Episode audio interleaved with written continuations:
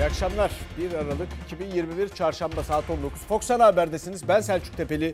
Bugünkü etiketimiz, hashtagimiz, tabelamız nedense. Nedense, niye nedense diye sorduğumuzu bu bülten içindeki haberlerde anlayacağız. Hep birlikte üstüne konuşacağız. Güzel gelişmeler var mı? Evet. Bir zaviyeden bakıldığında, bir açıdan bakıldığında öyle diyebiliriz. Bugün Merkez Bankası dolara müdahale etti.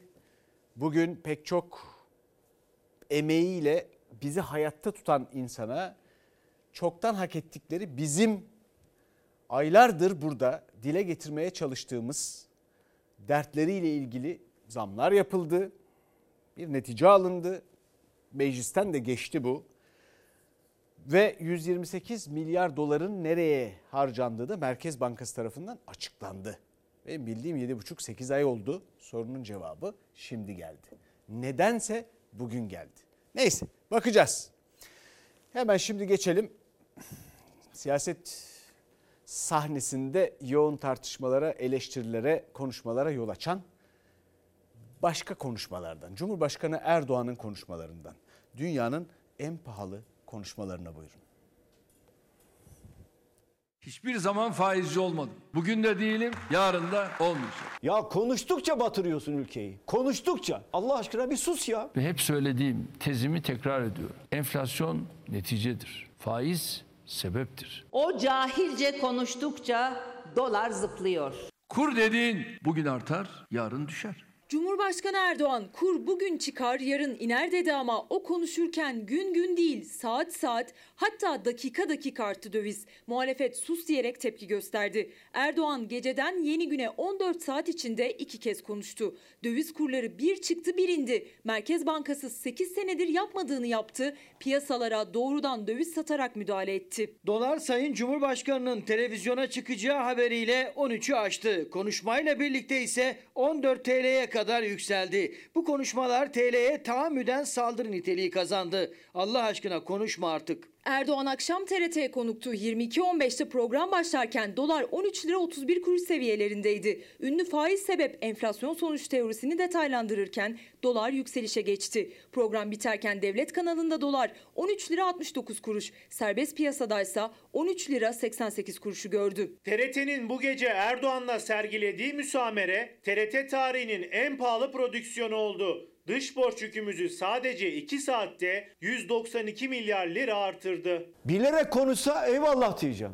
Vallahi billahi bakın yemin ediyorum ya. Ekonomi de bilmiyor ya. Cumhurbaşkanının bu akşam konuşmasının maliyetiyle EYT sorunu kökünden çözülürdü. Faizin düşüşü sebebiyle kurda da ciddi bir olumlu iyileşmenin olduğunu hep birlikte göreceğiz. Buna enflasyon da dahil. Şemsiye sebep, yağmur neticedir. Ben tezimin savunucusuyum. Yani öyle büyük bir cahillikle karşı karşıyayız ki düz dünya teorisini bile ciddiye alıp tartışanlar var ama Sayın Erdoğan'ın düz ekonomi tezini tartışan bir kişi bile yok. Cumhurbaşkanı kur elbet düşecek dedi ama yeni güne döviz yine yükselişle başladı. Dolar 13 lirayı aşmış, 14 liraya dayanmış, saçmalamaya devam ediyor.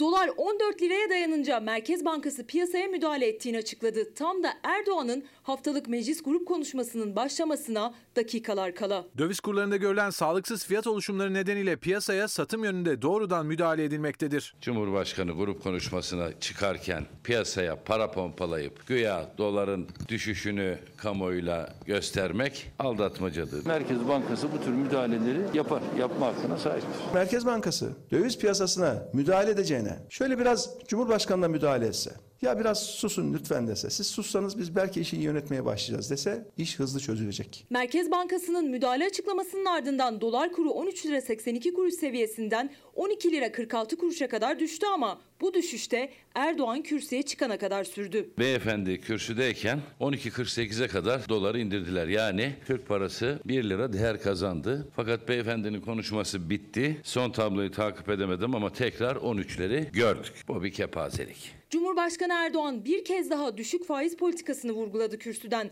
Dolar dakikalar içinde 12 lira 46 kuruş seviyesinden 13 lira 35'e kadar yükseldi. Euro 15 lira oldu. Muhalefet Erdoğan'ı bir kez daha ısrarcı olduğu teoriden vazgeçmeye davet etti. Bedelini halk ödüyor diyerek. Yurttaşlarımızın üzerine zam yağıyor.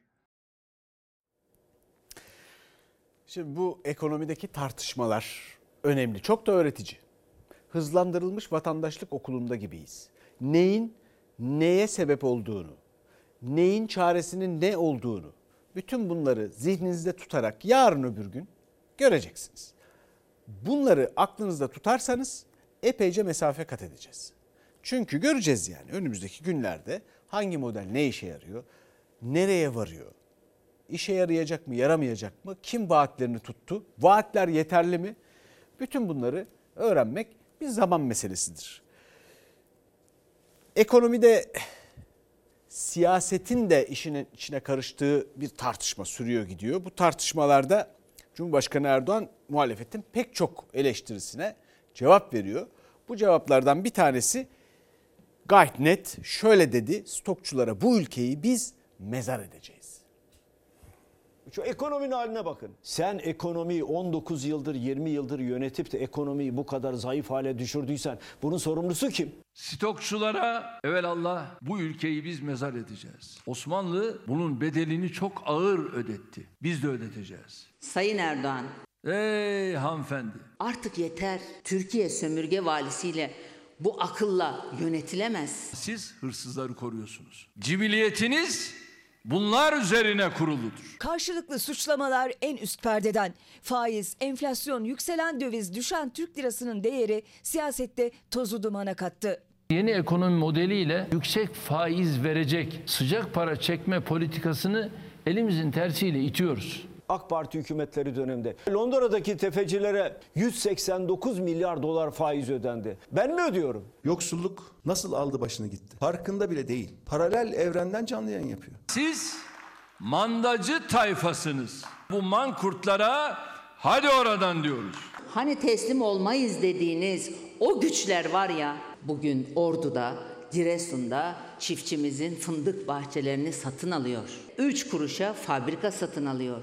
Türk milleti kimsenin ırgatı değildir. Siyasette kim milli kim değil tartışması yaşanırken faiz düştü, kurlar yükseldi, fiyatlar aldı başını gitti. Erdoğan önce faizler düşecek dedi, onun peşine kuru enflasyonu ekledi. Enflasyon dediğin bugün artar, yarın düşer. Türkiye gibi tarihi olarak yüksek enflasyona şerbetli bir ülkede yüzde yirmi düzeyi kısa sürede çözülebilir. Ne demiş? Enflasyon bugün yükselir, yarın iner. İnmiyor ya.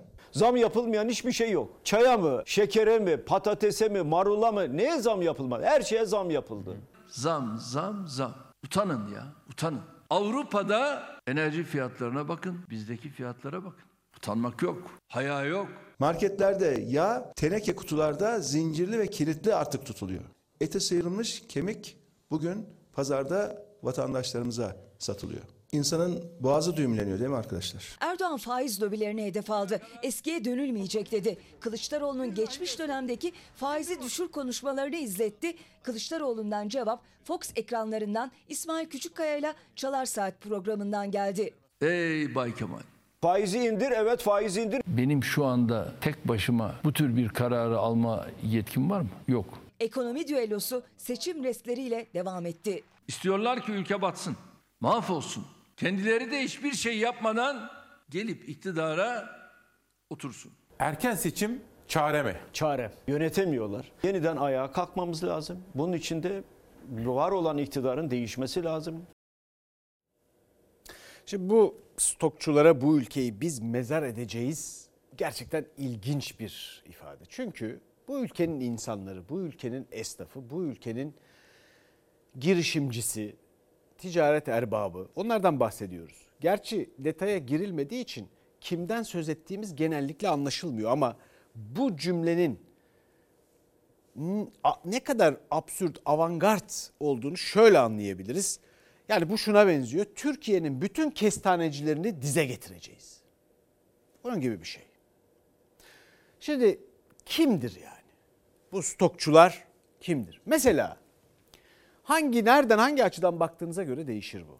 Türkiye eğer biraz öngörü sahibi bir siyasi performans gösterseydi dünyada tedarik zincirleri ile ilgili sıkıntılar varken tam da dünyanın çok stratejik bir noktasındayken dünyanın stokçusu olsa dünyanın stokçusu olsa bayağı para kazanabilirdi. Fakat tartışmayı kendi içinde yaşadığında kendi aramızda stokçular olduğuna dair bir takım suçlamalar tartışma varsa işte oradan bir yere varamıyoruz. Çünkü o zaman gölge, gölgemizle kavga ediyoruz adeta. Stokçuluk meselesi bir kere bir hükümet hatasıdır. Neden? E çünkü arzda, siyasi dengelerde, piyasaya sürdüğünüz malda ihtiyacı karşılayacak bir denge yok demektir. Bunu ayarlayamamışsınız, planlayamamışsınız. Eğer kötü niyetli olanlar varsa onlara da fırsat tanımışsınız demektir. Bu bir kere bu hatadır. Kendi içimizde böyle bir tartışma varsa bir yere de varamaz çünkü gölgemizle kavga ederiz. Peki yüksek faiz ve düşük kur sömürü düzenine dönmeyeceğiz demiş Cumhurbaşkanı Erdoğan. Tekrar ediyorum yüksek faiz ve düşük kur sömürü düzenine dönmeyeceğiz. Düşük kurdan kastım ben değerli Türk lirası olduğunu anlıyorum. Yanlış. Doğrusu düşük faiz ve düşük kur olmalı. Yani değerli Türk lirası ve düşük faiz olmalı. Ancak öyle bu ülkenin insanların hayalleriyle yaşadığı gerçekler arasındaki farkı azaltabiliriz. Çünkü Türkiye'nin kronik enflasyonunun sebebi bu ülkenin insanların hayalleriyle yaşadıkları gerçekler arasındaki farktır. Bunun için evet çok çalışmamız lazım ve gereğini yapmamız lazım. Mesela ne yapmamız lazım? 20-25 milyon kadar yeni istihdam yaratmamız lazım. Mümkün olacak mı? Onu göreceğiz. Merkez Bankası'ndan bir açıklama geldi. Açıklamayı yapmalarının sebebi vesilesi de ilginç. Konuşacağız, bakacağız. Merkez Bankası'ndan 128 milyar dolar itirafı. Doların fiyatını sabit tutmak için 128 milyar doları yasalara aykırı olarak sattılar. Arka kapıdan kayınpeder damat sattılar. Ha, Bay Kemal bunun adı finans yönetimidir. Finans. Merkez Bankası'nın şu kadar parası nereye gitti? Ne oldu? Bunları sorma. 128 milyar doların satılmasının nedeni reel sektör, finans kesimi ve kamu kurumlarının döviz likidite ihtiyaçlarını karşılamak. Yaklaşık bir yıldır Merkez Bankası'nın 128 milyar dolar rezervi nerede diye soruyor muhalefet. İktidar önce yerinde dedi sonra da satıldığını kabul etti ama her seferinde farklı bir neden gösterdi. Doğçever'le Türkçe Merkez Bankası'na da aynı soruyu sordu. 7,5 ay sonra ilk kez bankadan yanıt geldi. Türkiye'de artan sermaye çıkışları, azalan doğrudan yatırımlar, turizm ve ihracatta yaşanan hızlı daralma, ekonomide yüksek tutarda döviz talep fazlası ortaya çıkması nedeniyle gerekli tedbirler alınmıştır. Damat Bakan Berat Albayrak kuru düşük tutmak için tam 128 milyar dolar sattı. Ne oldu? Kur düştü mü? Tam tersine iki katına çıktı. Merkez Bankası kamu ve özel sektördeki döviz ihtiyacı için 128 milyar doları sattığını söylerken muhalefet Erdoğan'ın yeni ekonomi modeliyle kurun daha da fırlaması nedeniyle ortaya çıkan zararı açıkladı rakamlarla. 128 milyar tane 7 lira. Çünkü 6,5'tan peşkeş çekildi. Şimdi 13,5. Fark 7. 128 tane 7 lira 896 milyar TL yapar. 2019 yılındaki Türkiye bütçesi kadar para buharlaşmış. Ödemeler dengesi tarafında bir sıkıntıyla karşılaşmamak için planlı ve kontrollü döviz işlemleri yapıldı. Erdoğan eşi dostu yandaşı akrabayı zengin etmeyi başarmış. Döviz rezervlerimiz 27 Ağustos itibariyle 118 milyar doları aşmış durumdadır. Cumhurbaşkanı Erdoğan Eylül ayında döviz rezervi 118 milyar dolar demişti. En son iktidar tam da muhalefetin nerede diye sorduğu 128 milyar dolar kadar Merkez Bankası rezervi olduğunu açıkladı. Ama yıllar sonra bir ilk yaşandı. Dolar 14, euro 15 liraya dayanınca Merkez Bankası rezerv sattığını duyurdu. Muhalefete göre eksi rezervi olan banka daha da borçlandı. Merkez Bankası borç aldığı dövizi piyasaya satıyor. Eksi rezervimiz 47 milyar dolardı. Çok emin olarak söylüyorum 50 milyar doları da geçmiş olacak. Dışarıdan borç aldığı döviz rezervini satarak Erdoğan'ın fırlattığı kuru durdurmaya çalışıyor. Gerçekten işler acısı bir haldeyiz. Şimdi biz burada demedik mi? Bu 128 milyar dolar bu ülkenin sıkışan özel sektörde ya da kamu kesiminde sıkışan kimi kurumları veya şirketleri için harcanmıştır. Dedik burada aylar oldu bunu söylediğimiz üstten belki de yıl geçti. Şimdi bununla ilgili bir cevap geldi. Niye Cimer üzerinden, niye Deutsche Welle'nin sorusuna verdiler bu cevabı? Niye bugün? Yani nedense ayrı hikaye. Fakat bir soru var. Şimdi bir soru var. O Merkez Bankası'nın rezervi bu memleket insanının, bu ülkenin seçmeninin servetidir, milli servettir. Likidi de aynen laf şu. Kamu ve özel sektörün likidite ihtiyaçları karşılandı. Likidite ihtiyaçları nakite sıkışmışlar. Bir ödemeleri var ödeyememişler. Merkez Bankası'ndan ödenmiş döviz olarak. Karşılığında onların parası değil bu. Bu milletin parası. Karşılığında ne teminat alındı? Özel sektörden kimin açığı, borcu ödendi, açığı kapatıldı ve karşılığında ne teminat alındı? Bu ülkenin insanına, seçmenine bunu açıklamak zorundalar. Cevap bu kadarla yetmez ya, olmaz bu. Ne teminat alındı, ne? Soru budur. Şimdi bu teminatlar alınmadığı, yanlış yönetildiği, planlanmadığı için bu para da gittiğinden dolayı, bu ülke dara düştüğünden dolayı şimdi insanlara yeni bir ekonomik modelde deniyor ki hayallerinizden de tasarruf edin. Ne münasebet. Siyasetçiler o hayalleri gerçekleştirmek için varlar. Konu bu kadar basittir. Enflasyon öyle düşecek. Devam edelim. Cumhurbaşkanı Erdoğan'la daha öncesinde hükümetinde ekonomi bakanı olan, Hazine ve Maliye Bakanı olan Ali Babacan arasında bir tartışma var. Sıfırları kim attı? Dün akşam Sayın Erdoğan bir canlı yayındaymış. Yine bir sürü masal anlatmış. Başbakan olarak talimatı verdim ve 6-0'ı attık. Paradan 6-0'ın atılacağını Türkiye benden duydu. 6-0'ı atacağız. Dedim ben başbakanım çünkü. Karar merci benim diyor. Ya o günkü Merkez Bankası bağımsız arkadaş bağımsız. Merkez Bankası'nın açın bakın kararlarının altına hiçbirisinde başbakanın imzası olmaz. Merkez Bankası bağımsız. Erdoğan gündeme taşıdı, Babacan yanıtladı. İki isim arasında Türk lirasından 6-0'ı kim attı atışması yaşandı. Erdoğan benim talimatımdı dedi. Dönemin ekonomi bakanı Ali Babacan'ın da itiraz ettiği imasında bulundu. Babacan'dan yanıt gecikmedi. Bir ara benden de bahsetmiş. Güya paradan 6-0 atılmasının talimatını o vermiş. Hatta itiraz ediliyormuş kendisine. Yok talimat verdim yapın demiş. Dedim ben başbakanım çünkü.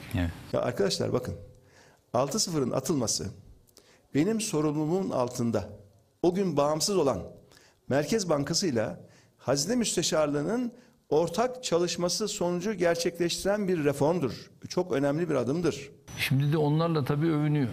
İşte biz diyor 6-0 attık. Ne sen attın ya? Talimat Erdoğan'dan gelse bunu duyurma fırsatını, bu büyük müjdeyi halkına verme fırsatını hiç kaçırır mı ya? Cumhurbaşkanı Erdoğan'ın TRT ekranlarında Türk lirasından 6-0 benim talimatımla atıldı açıklamasının ardından arşivleri tarattığını açıkladı Ali Babacan. Deva Partisi lideri o döneme ait gazete küpürlerini tek tek gösterdi. Yeni paraları tanıtma törenini Merkez Bankası'nda yaptık. Sayın Erdoğan'ı da o törene davet ettik. O günün basın kayıtları da ortada. Mekan Merkez Bankası'dır. Tören Merkez Bankası'nda yapılmıştır. Bugün böyle bir operasyon olsa, paradan 6-0 atma operasyonu olsa, bunun yeri neresi olur? Külliye, siz söylüyorsunuz. Kaçırılır mı böyle bir fırsat? Benzer birçok ekonomik kararların altında benim imzam var. Sen benim bir bakanımsın. Sen karar merci değilsin ki. Ne diyor? Ekonomik kararların altında benim imzam var diyor. E şu anda gene kendi imzası var. Kalem aynı kalem, imza aynı kalem. Madem eski başarılara sahip çıkıyorsunuz, o zaman buyurun yeniden yapın. Babacan başkanlık sistemine vurgu yaparak Erdoğan'ı ekonomik gidişatı tersine çevirmek için yetki kullanmaya davet etti. Şimdi ben bunları söylüyorum ya. Sayın Erdoğan ne diyor? Yine beni kastederek bir de kalkmış diyor bana ders vermeye çalışıyor diyor. Kusura bakmasın ama biz ders vermeye devam edeceğiz. Devam edeceğiz. Ya nedense böyle garip tartışmalar var. Bu tuhaf bir tartışma. Sıfırları kim attı? E ben söyleyeyim sıfır atmak teknik olarak çok önemli bir şey değil. Onun gereği yapıldı mı? Sonra şimdi bugüne ne kaldı o sıfırların atılmasından sonra? O mühim. o günlerde sıfırların atılmasıyla ilgili tartışmanın asıl sebebi şu. 2000 ile 2010 yılları arasında Türkiye'deki yaşanan e, iktisadi gelişmelerin, iyi yöndeki gelişmelerin asıl sebebi sensin bensin tartışması bu. Yani sensin benim tartışması. İkisi de değil. Ben size üçüncü bir alternatif seçenek sunayım. İkisi de değil. Ne Babacan ne Erdoğan. Şimdi burada görüyorsunuz küresel doğrudan yabancı sermaye girişi. Türkiye özel olarak yabancı sermayenin girdiği ülkede para bolluğunun yaşandığı ve bir iktisadi büyümenin, ülkenin gayri safi milli hasılasında bir büyümenin yaşandığı yegane ülke değil. Hatta istediği veya olması gerektiği oranda faydalanmamış da bir ülke sayılır. Bugün bunları yaşıyorsak zaten o paralar doğru dürüst kullanılmamış demektir. Bakın burada 2000 yılı şurası gördüğünüz yabancı doğrudan sermaye girişi nereye? Avrupa, Orta Asya, Doğu Avrupa filan görüyorsunuz gelişmekte olan ülkeler. 2010 burası da şu gördüğünüz bölümde zaten dünya tarihinde görülmüş en yüksek yabancı sermaye girişi bütün gelişmiş ülkeler söz konusu. Burada görünen bu tabloda yaşanmış. Zaten böyle gelişmiş bu olay. Kim olsa böyle olacaktı yani. Öyle anlaşılıyor. Peki devam edelim. İyi şeylerde, güzel şeylerde, güzel gelişmelerde güzel manalar bulmak lazım. Cumhurbaşkanı Erdoğan bugün bir müjde verdi. Asgari ücretle ilgili olarak dedi ki bugüne kadar olmuşun çok çok fevkinde bir artış yapılacak. İyi bir şey. İnşallah insanlara faydası olur. İnşallah uzun vadeli faydası olur. Bereket versin. Bakalım neymiş, ne öngörülüyormuş. Biz halkımızı ezdirmeyeceğiz. Asgari ücret noktasında da bugüne kadar olmuşun çok çok fevkinde inşallah bir neticeyi açıklamış olacağız. İnşallah bekliyoruz. Temennimiz o yanda. Yani bilmiyorum mutfak yanıyor. Temenni bu yönde değil yağmur zam sahne altında ezilmeyecek bir zam istiyor asgari ücretli. Çünkü en son zammın yapıldığı Ocak'ta dolar 7,5 liraydı. Asgari ücretlinin alım gücü doların 13 lira olmasıyla 217 dolara kadar geriledi. 11 ayda 159 dolar eridi. Erdoğan bugüne kadar olan zam oranlarının çok çok üstünde bir artışa işaret etti. Tespit komisyonu ise ilk toplantısını bugün yaptı. Çalışma Bakanı'nın açıklamaları Erdoğan'ın sözleriyle yükselen heyecanı biraz düşürdü. Yaklaşık %34'ünün 3500 ile 3750 lira arasında e, asgari ücretin olması gerektiği şeklinde bir e, kanaate sahip olduklarını gördük. En yüksek yılbaşından sonra gene düşecek. Milletin elinde gene bir şey kalmayacak yani. Bu zamlar böyle devam ettiği sürece. Zam gelmeyen ürün neredeyse kalmadı. İstanbul Ticaret Odası da 18 yılın zirvesinde bir enflasyon açıkladı. Kasım'da %4 artışla yıllık enflasyonun %24'e yükseldiğini belirledi. Bu meyve suyunu biz e, kaç para alıyorduk değil mi? 27 tanesini 22 liralı. Şimdi kaç para oldu biliyor musun? 42 lira. 22 liradan 42 lira iki kat. Evet vallahi billahi 42 lira oldu bu. Ne konuşuyorsunuz? Biz mi bacıyız biz? Bacı. İki, iki bacı ne konuşuyor o zaman? Hayat çok pahalı yani ne bileyim her şey çok pahalandı. Markete gidiyorsun bir hafta sonra aynı şeyler aynı parayı alamıyorsun. Tarihler boyunca simit, işçinin, emeklinin ve öğrencinin yani kısacası dar gelirlinin kurtarıcısı susamlı döneriydi. Son gelen zamla birlikte 2,5 liradan 3,5 liraya yükseldi. Yani artık simit önünde bulunduğum bu heykelde olduğu gibi İstanbul'a dair turistik bir sembol haline geldi ki zaten şu anda tek müşteriler neredeyse sadece turistler. Ben olsam ben yemem üç buçuk lira. Simit satan ben bile yemem diyorsun. Ee, sabahları esnaf iyiydi şimdi esnaf da yemiyor. Genellikle turistler var. Yani turist olmasa yine işi yok. Bu mesela bırakıp da giden doluyor. Mesela kızan doluyor, bağıran doluyor ama çoğu da tepki de vermiyor. Görüyor ki mesela her tarafta zam varmış.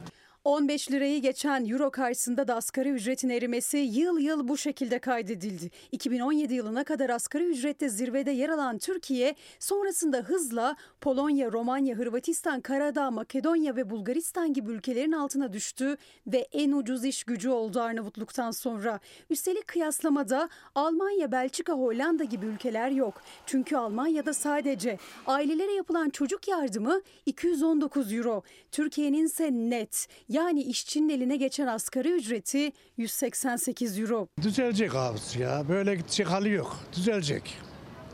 Hele bir yılbaşını bir atlatalım bakalım ne olacak. Oyun oynanıyor ya. Dışarıdan her taraftan oyun oynanıyor. Çalışan emeğini karşılığını ama az ama çok alıyor. Azalan niye azaldığını söylüyor. Ya Ve çok alan çok alıyor. Zengin daha zengin oldu. Fakir tamamen fakirleşiyor. Burada o zaman Ama burada bir yani oyunlar var abisi ya. Burada aylardır insanların sıkıntılarını dile getiriyoruz ve bu sıkıntılarla ilgili adım atılması doğrusu iyi bir gelişme. Şimdi o adımlara bakalım. Neler olmuş? Bu arada bir hesap yapalım evvela. Bundan önce bir hesap yapalım.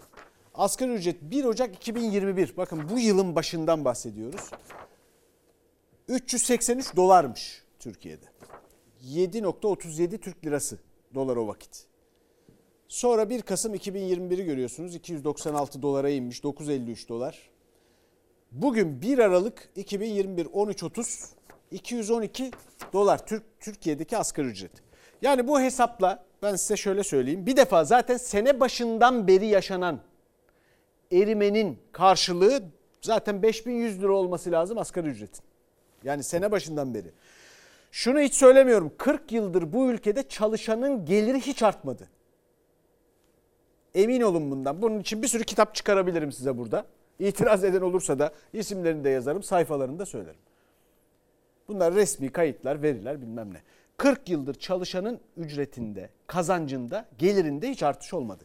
Onu saymıyoruz. Sene başından beri yaşanan erimenin neticesinde yapılması gereken zaten 5100 lira asgari ücrette. Ama iyi bir şey. Peki geçelim bugünkü müjdelere. Bunlar iyi haberler. 10 yıllık öğretmene 1000 lira zam. Bir defa Cumhurbaşkanı Erdoğan 20. Milli Eğitim Şurası'nda dedi ki öğretmenlerin yıllardır beklediği sözleşmeli ve kadrolu öğretmen ayrımının kalkacağının müjdesini verdi. 10 yıl çalışan öğretmenler uzman olacak. Sınava girerlerse de baş öğretmen olacaklar. Uzman olanların maaşları 1000 lira. Baş öğretmenlerin ise maaşları 2000 lira artacak. Sağlık çalışanları hepimizi hayatta tutuyorlar. Defalarca dile getirdik. Çok şükür bir neticeye ulaştı. Bunlar meclisten geçti, oy birliğiyle geçti üstelik. Dolayısıyla hani bir şey değil, vaat değil artık bu. Sağlık Bakanı Fahrettin Koca grup toplantısı sonrasında yanıtlamıştı. Cumhurbaşkanının müjdeyi vereceğini söylemişti. Pratisyen hekimlere 2500 uzman hekimlere 5000 lira zamlı maaş alacakları bir düzenleme meclisten geçti. Pratisyen hekimlerin ek göstergesi 13 binden 33 bine uzman hekimler, diş hekimleri dahil olmak üzere 17 binden nereye çıktı arkadaşlar? 40 bin ek göstergeye çıkmış oldu. Dolayısıyla hayırlı uğurlu olsun. Şimdi bu arada asgari ücretle beraber olması gereken şey şudur. Bunun raflara yansımasının önüne geçmek, arzı arttırmak, dengeyi tutmak ve artan ücretlerle işsizliğin artmasına da mani olmak. Yani insanlar ücretler arttı. O yüzden bu kadar insan çalıştıramıyoruz gibi bir durumla karşılaşmamalı. Şimdi geçelim ticarete. Ticarette şöyle bir durum var. Halledilmesi gereken başka bir mesele var. Türk lirasıyla alışveriş neredeyse durma noktasında. 100 liraya aldığımız şeyi 120 liraya belki daha sonra alacağız. Biz de satmak istemiyoruz açıkçası hani. Tamamen durmuş durumda Türk lirası alışveriş. Anlık fiyat alıyoruz çünkü dolar kurundan dolayı olduğu için kur değiştikçe ürünlerin fiyatı da değişiyor. Farkında olmadan bir fiyat versek kur değişti aldığımızı yerine koyamıyoruz. Bakın fiyatların hepsi dolar bazında. Çünkü hiç kimse Türk lirasıyla satmak istemiyor. Herkes dolara çevirdi. Bütün fiyat listelerini dolara çevirdi. Fiyat listeleri artık dövize endeksli hazırlanıyor. Müşteri çaldığı her kapıda yeni fiyatla karşılaşıyor. Esnafsa zarar etmemek için satışta dövizi tercih ediyor. Fiyatı çıkartıyoruz o günkü döviz kuruyla. Diyoruz ki tamam şu kadar para. Parasını alıyoruz Türk lirası olarak. 3 gün sonra malı teslim edeceğiz. E, döviz kuru fır- fırlamış. E, bu sefer biz zararına o malı vermiş oluyoruz. 12 liradan parasını tahsil ediyoruz. 13 liradan malı teslim ediyoruz. Biz satmak da istemiyoruz. Çünkü sattığımız zaman da zarar ediyoruz. Ya her türlü zarardayız. Döviz bir saat içinde bile e- en az 50 kuruş hareket ediyor. E, 50 kuruşta çok şey fark ediyor. Sokağı görüyorsunuz. Bu sokak çok kalabalık olan bir sokaktı ama şu anda adam yok. İstanbul'da ticaretin kalbinin attığı noktalardan birisi burası. Karaköy'deki Perşembe Pazarı'nın olduğu yer. Döviz kurlarındaki hareketlilik nedeniyle burada ticaret durma noktasına geldi. Ve artık fiyat listeleri günlük değil, saatlik değil 15 dakikada bir revize ediliyor. 2.075 kablo ne kadar kardeşim? 2.50 ne oldu ya bir anda bu kadar zam geldi? 1.95'ti yavrum da 10 gün önce. Yani fiyat vereceğim de yanlış fiyat vermeyeyim diye onun için 10 gün öncesine kadar 1 metrelik bu siyah kablonun fiyatı 1.95 Türk lirasıydı. 10 günde %25 değer kazandı ve 2.45'e geldi. Dövizle beraber bu kablonun da fiyatı arttı. Bu sebeple de ticaretle uğraşanlar Türk lirası yerine döviz kullanmaya başladı. 15 dakikada bir fiyat güncellenip öyle satılacak. Evet. Kabloda e, Borsa İstanbul gibiyiz. 15 dakikada bir fiyat sorgulup öyle satıyoruz. Önceden bir fiyat veriyorduk. 20 gün sonra tekrar bir ay sonra aynı fiyata ürünleri teslim ediyorduk. Şu an günü gününe bile fiyat veremiyoruz. Ne ticaret var, ne satış var, ne perakende var, ne toptan var. Kimse kimse zaten hareket etmek istemiyor. Ürün satılsa yerine yenisi aynı fiyattan koyulamıyor. İthalatçı ürün verse yeri dolmuyor. Vadeler kısaldı. Satışlar için gözler kurlara çevrildi. Ticaretin başlaması için piyasanın durulmasını bekliyor esnaf. Gelen müşteri ise peşin almazsa eğer vadeyle ürün bulamayıp kapıdan çevriliyor. Türk lirası durmuş ama Türk lirasının karşılığında bizim aldığımız o anlık para birkaç saat sonra zarara dönüyor. Kısa vadeli nakit satışlarda yapabilirsek yapıyoruz. Vadeli müşterilerimize maalesef cevap veremiyoruz. Yani alacağımız çekin karşısında ne yapacağız ya da kaça dönecek bilmiyoruz. Bir izleyicimiz diyor ki stokçu, stokçuları değil de çok yerden birden fazla yerden maaş alanlardan başlasalar ve madem ekonomik savaş var maaşlarını almasın bu insanlar bu çok yer maaş değil onlara biliyorsunuz huzur hakkı falan deniyor. Milletin huzura ihtiyacı yok ya. Huzura ihtiyacı olanlara kamu yararı diye mi? Kim karar veriyor? Kaç kişi karar veriyor bilmiyorum. Onları almaya devam ediyor. İzleyicimiz de nedense onlardan başlamıyorlar diyor. Çok yerden para alanlar, geliri olanlardan. Şimdi bugün önemli bir gün böyle müjdeler var. Yani önemli bir gün, önemli kararlar böyle bir sanki adeta bakıyorum seç, şeye e, siyaset sahnesine tartışmalar falan seçim sati maili gibi. İnşallah karnı doyar bu ülkenin. Yemeğin kokusuyla karnını doyurmasını beklemezler. İnşallah orada yarım kalmaz. Çünkü gıda önemli bir şey. Orada da zamlar geliyor. Üreticinin para kazanması lazım ama bu nasıl yansıyacak? Peynire zam sütten değil diyor üretici. Biz 6 ayda bir fiyat güncellemesi yapardık. İşte en son 1 Ekim'de fiyat güncellemesi yaptık.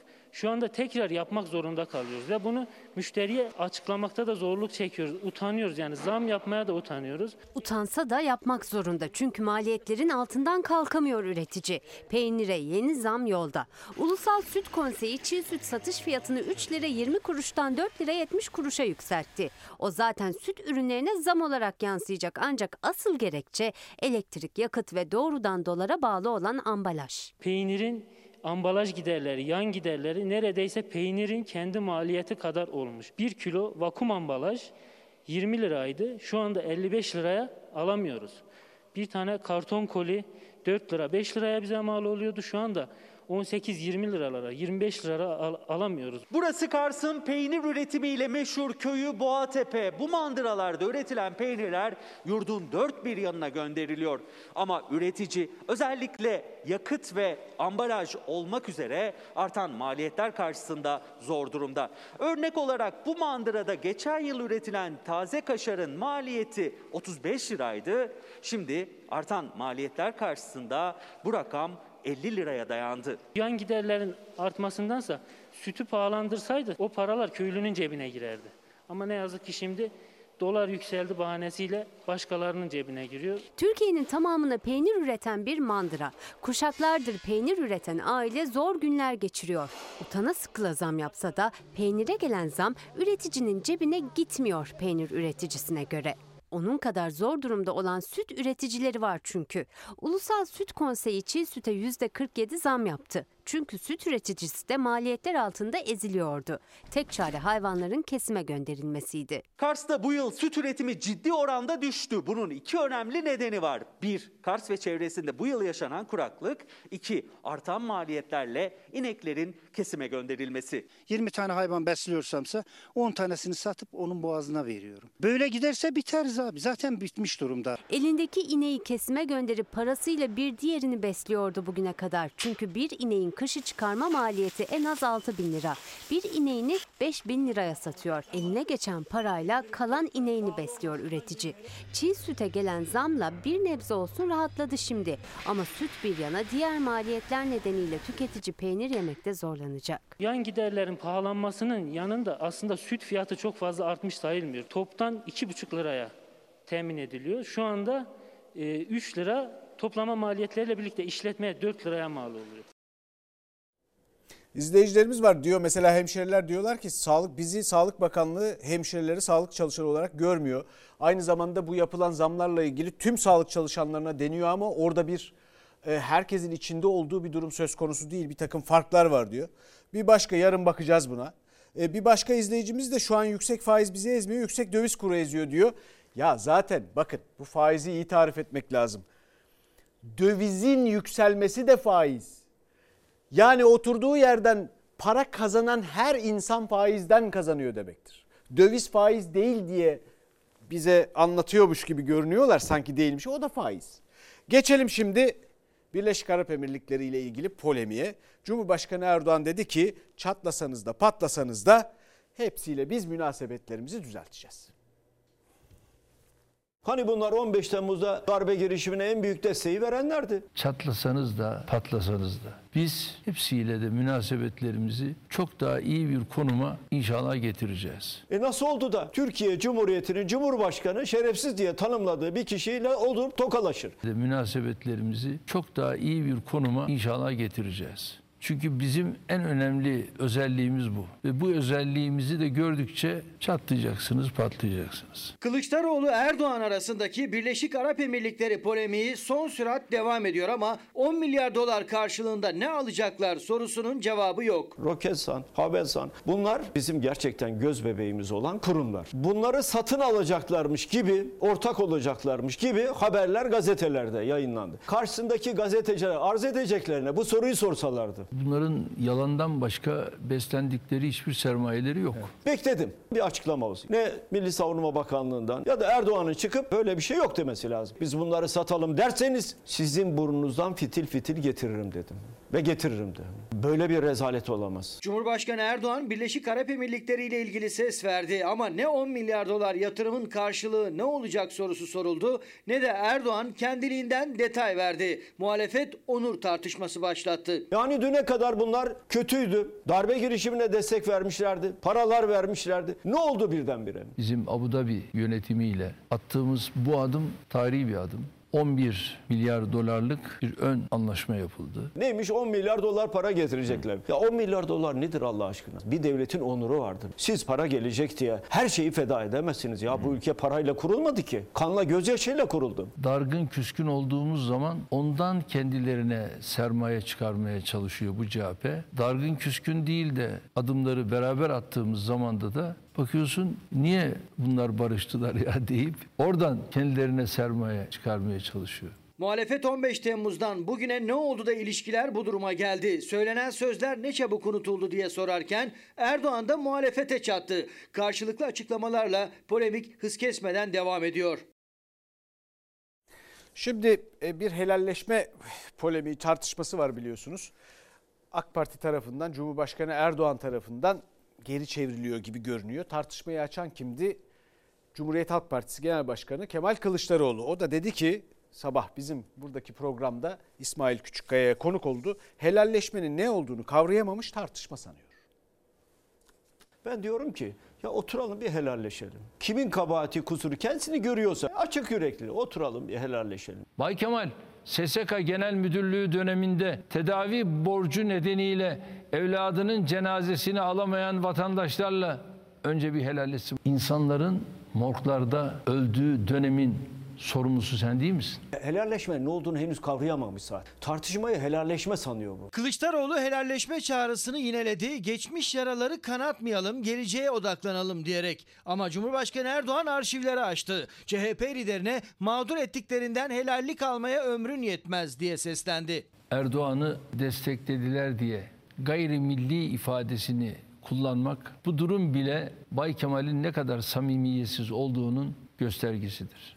Sonra da helalleşmeye çıkacaksın. Eğer siz Türk liranızın değerini düşürüyorsanız, döviz karşısında kan kaybediyorsam sizi eleştirmek benim en doğal hakkımdır. Eleştiri Ayşe. Tabii helalleşmek tek taraflı olmuyor. İki tarafın helalleşmesi lazım. Erdoğan CHP liderinin ekonomi üzerinden yaptığı gayrimilli çıkışını da hatırlattı. Bu konuşması için o hakkım helal değil demişti. Kılıçdaroğlu sözlerinden geri adım atmadı. Eleştiri yaptım. Helalleşmek farklı diye de ekledi. Önce bir defa başörtülülerden bir helallik dilemesi lazım. Ben ilk başörtüsü yasağının doğru olmadığını söylemiştim. Parti meclisinde var zaten. Her seçim öncesi CHP'liler muhafazakar seçmene şirin görünmek için hep takla atmaya başlarlar. Bu biraz erken oldu sanki. Çünkü Bay Kemal seçimler Haziran 2023'te. Kılıçdaroğlu'nun helallik çıkışı özellikle de başörtüsüyle ilgili sözleri için Erdoğan seçime yönelik kurulan cümleler dedi, eleştirdi. Helallik polemiğinde Erdoğan Türkiye sınırlarını da aştı. Varsayalım ülkemizdeki vatandaşlarımızla helalleştiler. Ya mazlum Suriyelilerle, Filistinlilerle, Libyalılarla, Afrikalılarla nasıl helalleşecekler? Afrikalılarla helalleşme konusunda CHP'den bir cevap gelmedi ama Kılıçdaroğlu Erdoğan'la helalleşir mi sorusuna net konuştu. Aslında helalleşseniz hiç fena olmaz. Bu konuda adım atması gereken kişi kendisidir. Benim kimseyle özel bir kavgam yok. Kim tutmam. Kinci değil misin? Öfke tutmam. Şimdi biliyorsunuz Covid-19 ile mücadele bir yandan sürüyor. Aşılılara iyi bir haber var. Yeni omikron varyantı nedeniyle herhangi bir korku duymaya gerek yok. Paniğe gerek yok. Dünyanın endişeyle takip ettiği yeni varyanta ilişkin bu açıklamayı yaptı Uğur Şahin. İki bilim insanı Özlem Türeci ve Uğur Şahin 25. Aydın Doğan Vakfı ödülünü alırken salgının seyrine ilişkinde açıklamalar yaptılar.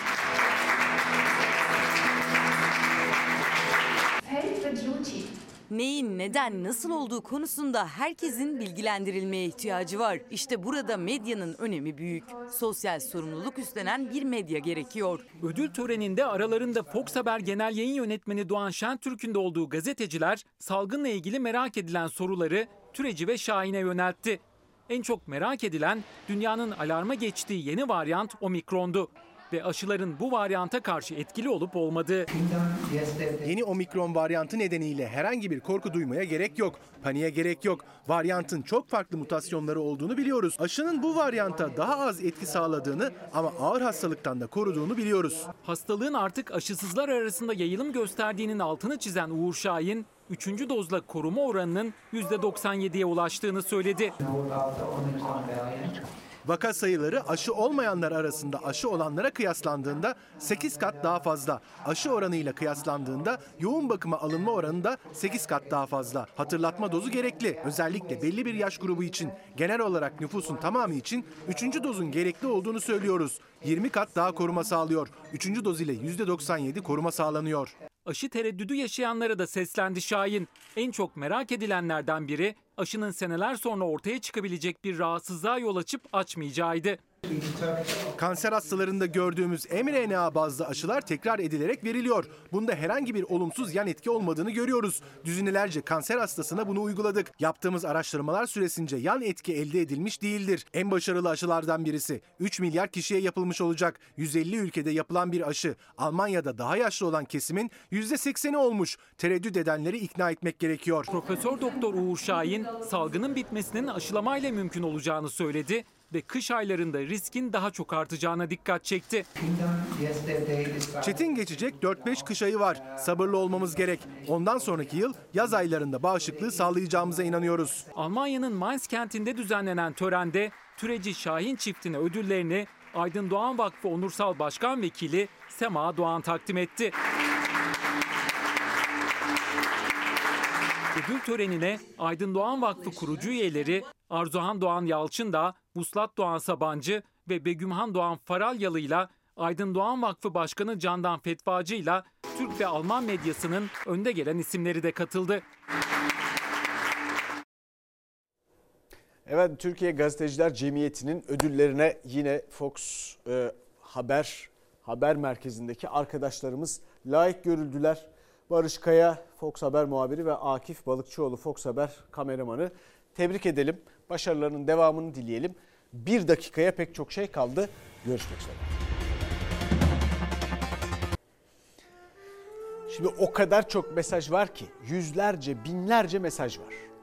Sağlık çalışanlarına diyorsunuz fakat sadece hekimlerde yapıldı bütün bu iyileştirmeler. Mesela hemşireler yok.